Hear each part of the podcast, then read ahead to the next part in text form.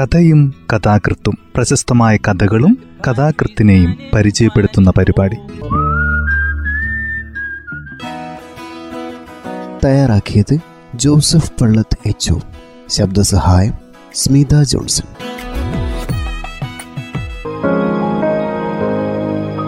ഒരു കഥ വായിച്ച ശേഷം അതൊരു കഥയല്ലേ എന്ന് പറഞ്ഞ് നാം തള്ളാറോ കൊള്ളാറോ അതുമല്ലെങ്കിൽ ആശ്വസിക്കാറോ ഉണ്ടായിരുന്നു. എന്നാൽ കഥകൾക്ക് പോലും കൈയൊഴിയേണ്ടി വരുന്ന വർത്തമാനകാല അനുഭവങ്ങളിലെ കഥകളാണ് എം കെ അസൻകോയയുടെ കഥകൾ. അസൻകോയയുടെ ആ രാത്രിയിൽ എന്ന ചെറുകഥയാണ് ഇന്ന് പരിചയപ്പെടുത്തുന്നത്. കഥ ഇങ്ങനെ ആരംഭിക്കുന്നു.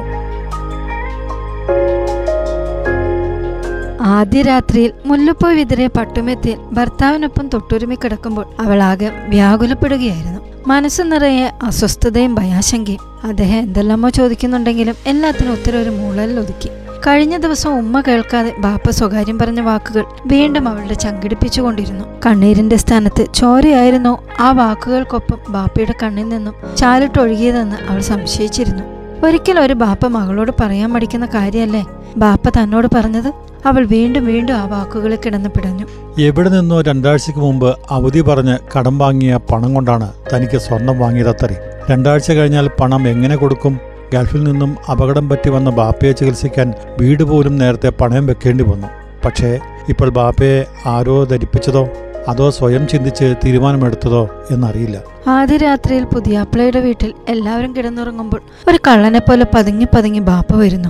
ഞാൻ ഊരി വെച്ച സ്വർണങ്ങളെല്ലാം ബാപ്പയെ ഏൽപ്പിക്കുന്നു. ബാപ്പ പോയെന്ന് ഉറപ്പാകുമ്പോൾ വീട്ടിൽ കള്ളം കയറിയെന്ന് പറഞ്ഞ് ഞാൻ ഉറക്കെ നിലവിളിക്കണം. തന്റെ മുഖത്തേക്ക് നോക്കാൻ ശക്തിയില്ലാതെ ബാപ്പ ഇത്രയും പറഞ്ഞപ്പോൾ കല്യാണത്തിന്റെ സകല മൂടും നശിച്ച് ഷോക്കേറ്റതുപോലെ നിൽക്കുന്ന എന്റെ രണ്ട് കൈയും കൂട്ടിപ്പിടിച്ച് ബാപ്പ വീണ്ടും പറഞ്ഞു. മോളെ ഒരു കല്യാണപ്പെണ്ണിന്റെ ആശയും പ്രതീക്ഷയും ഒക്കെ ബാപ്പയ്ക്കറിയാം. പക്ഷേ നിവർത്തികേട് കൊണ്ടാണ് മോളെ. വഞ്ചിക്കുകയാണെങ്കിലും ഏതെങ്കിലും കാലത്ത് ബാപ്പ ഇത് ഏതെങ്കിലും തരത്തിൽ തിരിച്ചു തരും. തീർച്ചയാണ്. ബാപ്പയുടെ വെങ്ങിപ്പൊട്ടലിൽ അവൾക്കൊന്നും പറയാൻ കഴിഞ്ഞില്ല. കാരണം പ്രായം കവിഞ്ഞ തന്നെ വീട്ടിൽ നിന്നും ഇറക്കാൻ ഉപ്പയും ഉമ്മയും ഉറക്കമൊഴിഞ്ഞ് കരഞ്ഞു ചിന്തിച്ച രാത്രികൾ. ശ്രീധനത്തിന്റെ പേര് തെറ്റിപ്പിരിഞ്ഞ ഒട്ടനവധി ആലോചനകൾ സൗന്ദര്യക്കുറവ് വീടിന്റെ വലിപ്പക്കുറവ് എല്ലാം പ്രതികൂലമായപ്പോൾ സുഖമില്ലാത്ത ഉമ്മയുടെ മാനസിക നില തന്നെ തെറ്റുമെന്ന് കണ്ടതുകൊണ്ടായിരിക്കാം ഒരിക്കലെങ്കിലും വഞ്ചനയുടെ ലാഞ്ചന പോലും ഏൽക്കാത്ത ബാപ്പ ഇങ്ങനെ ചിന്തിച്ചത്. എന്താ ഒന്നും മിണ്ടാത്തത്? അന്ന് കാണാൻ വന്നപ്പോൾ ഒരുപാട് സംസാരിക്കുന്ന കൂട്ടത്തിലായിരുന്നല്ലോ. ഒന്നുമില്ല. ഭർത്താവിന്റെ സ്നേഹം പൊതിഞ്ഞുള്ള ചോദ്യം കേട്ട് അവൾ പെട്ടെന്ന് ചിന്തയിൽ നിന്നുണർന്ന ഒരു വിളറിയ ചിരിയോടെ അയാളെ തന്നെ നോക്കി. ഒന്നുമില്ല. വെറുതെ ഓരോന്ന് ചിന്തിച്ച് അവൾ അയാളിലേക്ക് കണ്ണു തിരിച്ചുകൊണ്ട് പറഞ്ഞു. ചിന്തിക്കാനായി എത്രയോ സമയം കിടക്കുന്നു. ഇന്ന് എല്ലാ ചിന്തകൾക്കും വിരാമമിടേണ്ട ദിവസമല്ലേ? അല്ലേ?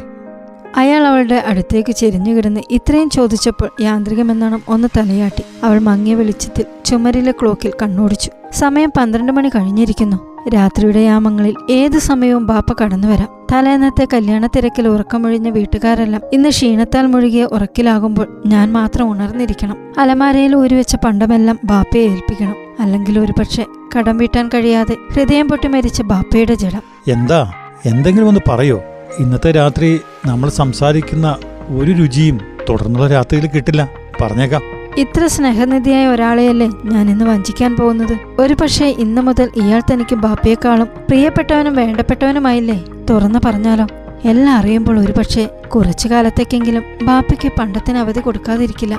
നിനക്കൊന്നും പറയാനില്ലെങ്കിൽ ഞാനൊരു കാര്യം ചോദിക്കട്ടെ? ഏറെ നേരം അവളുടെ മൗനം കണ്ടിട്ടെന്നോണം അയാൾ ഒരു മുഖവരയ്ക്ക് തുടക്കമിട്ടത് കണ്ടപ്പോൾ അവൾ ആകാംക്ഷയോടെ അയാളെ തന്നെ നോക്കി. പിന്നെ എനിക്ക് നിന്നേക്കാളും പ്രായം കൂടി ഒരു പെങ്ങളെ കൂടി കെട്ടിച്ചയക്കാനുണ്ടെന്ന കാര്യം നിനക്കറിയാലോ? ബാപ്പയില്ലാത്തത് കൊണ്ട് എല്ലാ ചുമതലയും ചെറുപ്പത്തിലെ എന്റെ ചുമലിലായി. ഏതായാലും അവൾക്ക് നല്ലൊരു ആലോചന ഒത്തു വന്നിട്ടുണ്ട്. ഒരു മുപ്പത് പവന്റെ പണ്ടം മാത്രം മതി. തൽക്കാലം നീ മുടക്കൊന്നും പറയരുത്. നിന്റെ പണ്ടം ഒരു തിരുമറി നടത്താൻ സമ്മതം വേണം.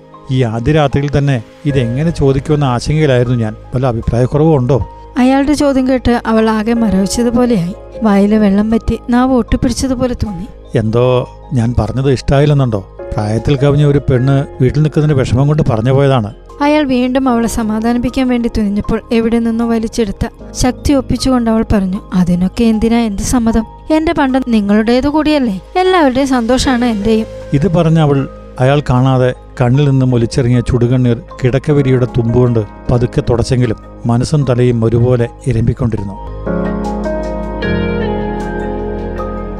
സമയം നീങ്ങുന്നതോടെ അസ്വസ്ഥതയും കൂടി വന്നു. ഏത് സമയവും ബാപ്പ ഒരു ചോരനെ പോലെ കടന്നു വന്നേക്കാം. തന്നിൽ പ്രതീക്ഷ അർപ്പിച്ച് സ്വന്തം പെങ്ങളെ ജീവിതത്തിലേക്ക് ഇറക്കി വിടാമെന്ന മോഹത്തോടെ തൊട്ടടുത്ത് കിടക്കുന്ന ഭർത്താവ് ഞാൻ എന്ത് ചെയ്യണം? നാളെ നേരം പുലരുമ്പോൾ പ്രതീക്ഷയേറ്റ് നിലവിളിക്കുന്ന ഭർത്താവ് പെങ്ങൾ അവരുടെ ഉമ്മ. ബാപ്പയെ നിരാശനാക്കിയാൽ അപ്രതീക്ഷിതമായി തന്റെ പെരുമാറ്റം കൊണ്ട് ഷോക്കേറ്റ് ബാപ്പ തിരിച്ചു വീട്ടിലെത്തുമോ എന്തോ. ഒരുപക്ഷെ ആദ്യ രാത്രിയിൽ ഇത്രയും അസ്വസ്ഥയാകുന്ന ആദ്യ പെൺകുട്ടി ഞാനായിരിക്കാം. ഉറക്കം വരാതെ തിരിഞ്ഞും മറിഞ്ഞും കിടക്കുന്നതിനിടയിൽ തളർന്നുറങ്ങുന്ന ഭർത്താവിന്റെ കൂർക്കുമലി കേട്ടപ്പോൾ അവൾ വീണ്ടും ക്ലോക്കിലേക്ക് കണ്ണോടിച്ചു. സമയം രണ്ടു മണി കഴിഞ്ഞിരിക്കുന്നു. പൂർണ നിശബ്ദത. ഇപ്പോൾ ക്ലോക്കിലെ സെക്കൻഡ് സൂചിയുടെ ഇളക്കം വളരെ വ്യക്തമായി കേൾക്കുന്നു. തന്റെ ഹൃദയത്തിന്റെ ഉള്ളിൽ നിന്നും മിടിക്കുന്നത് പോലെ അവൾക്ക് തോന്നി. കിടക്കയിൽ നിന്ന് എഴുന്നേറ്റ് അവൾ വീണ്ടും ജനാലക്കരികെ ചെന്ന് കാൽപെരുമാറ്റം ശ്രദ്ധിച്ച് തിരിച്ചു വന്നു. പതുക്കെ അലമാര തുറന്ന് ഊരിവെച്ച പണ്ടങ്ങൾ ഒരിക്കൽ കൂടി നിരീക്ഷിച്ചു. തന്റെ ഉറക്കവും ജീവിത സ്വസ്ഥതയും നഷ്ടപ്പെടുത്തുന്ന ആ തിളക്കത്തെ ഒരു നിമിഷം അവൾ വെറുത്തു. എന്തിനാണ് ഈ ലോഹത്തിന് ഇത്രയും വില കൂട്ടിയതെന്ന് അവൾ ഓർത്തു. ആഭരണമല്ലാതെ മരുന്നോ ഭക്ഷണമോ ആയി ഇത് കണ്ട് യാതൊരു ഉപയോഗവുമില്ലെന്ന് എന്തേ ആരും ഓർക്കാത്തത്?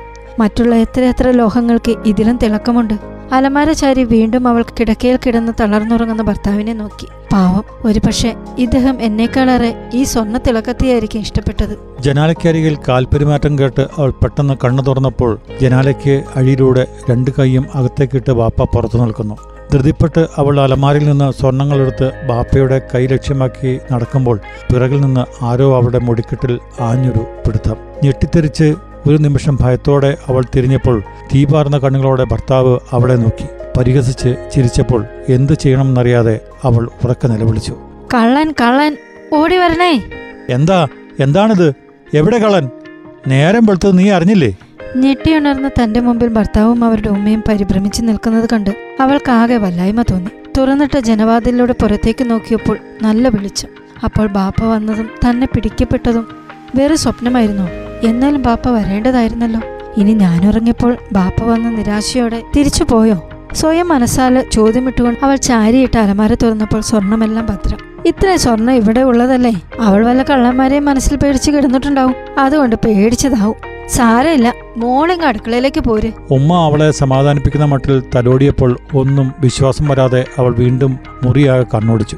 കിടക്കയിൽ നിന്നും എഴുന്നേൽക്കാൻ ശ്രമിക്കുമ്പോൾ അകത്തു നിന്നും ഭർത്താവിന്റെ പെങ്ങൾ പറയുന്നത് കേട്ടു. ഇക്ക ഇതാ ഓല ബാപ്പ വന്നിരിക്കണ്. കേട്ട പാതി കേൾക്കാത്ത പാതി അവൾ ഒരു വിധത്തിൽ ഓടി കോലായിലെത്തിയപ്പോൾ തുറന്ന ചിരിയോടെ ബാപ്പ അവളെ തന്നെ അടിമുടി നോക്കി നിൽക്കുന്നു. പക്ഷേ അവൾക്ക് ഒന്ന് ചിരിക്കാനോ സംസാരിക്കാനോ കഴിഞ്ഞില്ല. ബാപ്പയെ തന്നെ തുറച്ചു നോക്കിയപ്പോൾ തലേന്ന് രാത്രി അവൾ ഉറക്കമൊഴിച്ച് കാത്തിരുന്നതിന്റെ പൊരുൾ ആ കണ്ണുകളിൽ നിന്നും അവൾ വായിച്ചെടുക്കുന്നതിനിടയിൽ അവളെ അണച്ചു നിർത്തി ചുറ്റുപാടും ശ്രദ്ധിച്ച് പതുക്കിയെന്നോണം അയാൾ പറഞ്ഞു മോളെ ഇന്നലെ രാത്രി നജീബ് ഗൾഫിൽ നിന്ന് വിളിച്ചിരുന്നു. ബാപ്പയ്ക്കന്ന് ബുറേദയിൽ വെച്ച് നടന്ന അപകടം പറ്റിയ വകയിൽ അഞ്ച് ലക്ഷം ഉറുപ്പിയ പാസ്സായിട്ടുണ്ട്.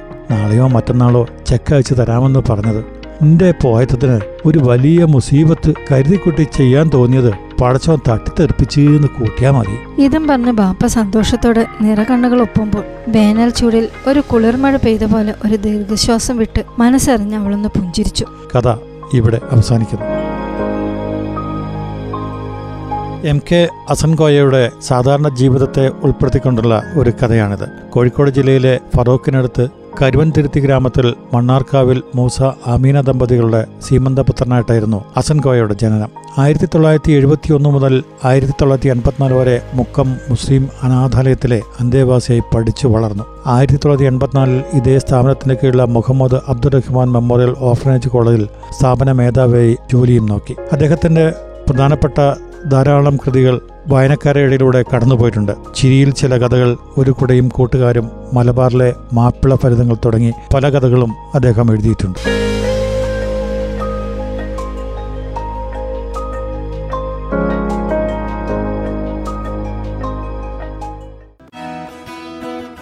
തയ്യാറാക്കിയത് ജോസഫ് പള്ളത്ത് എച്ച് ശബ്ദസഹായം സ്മിത ജോൺസൺ.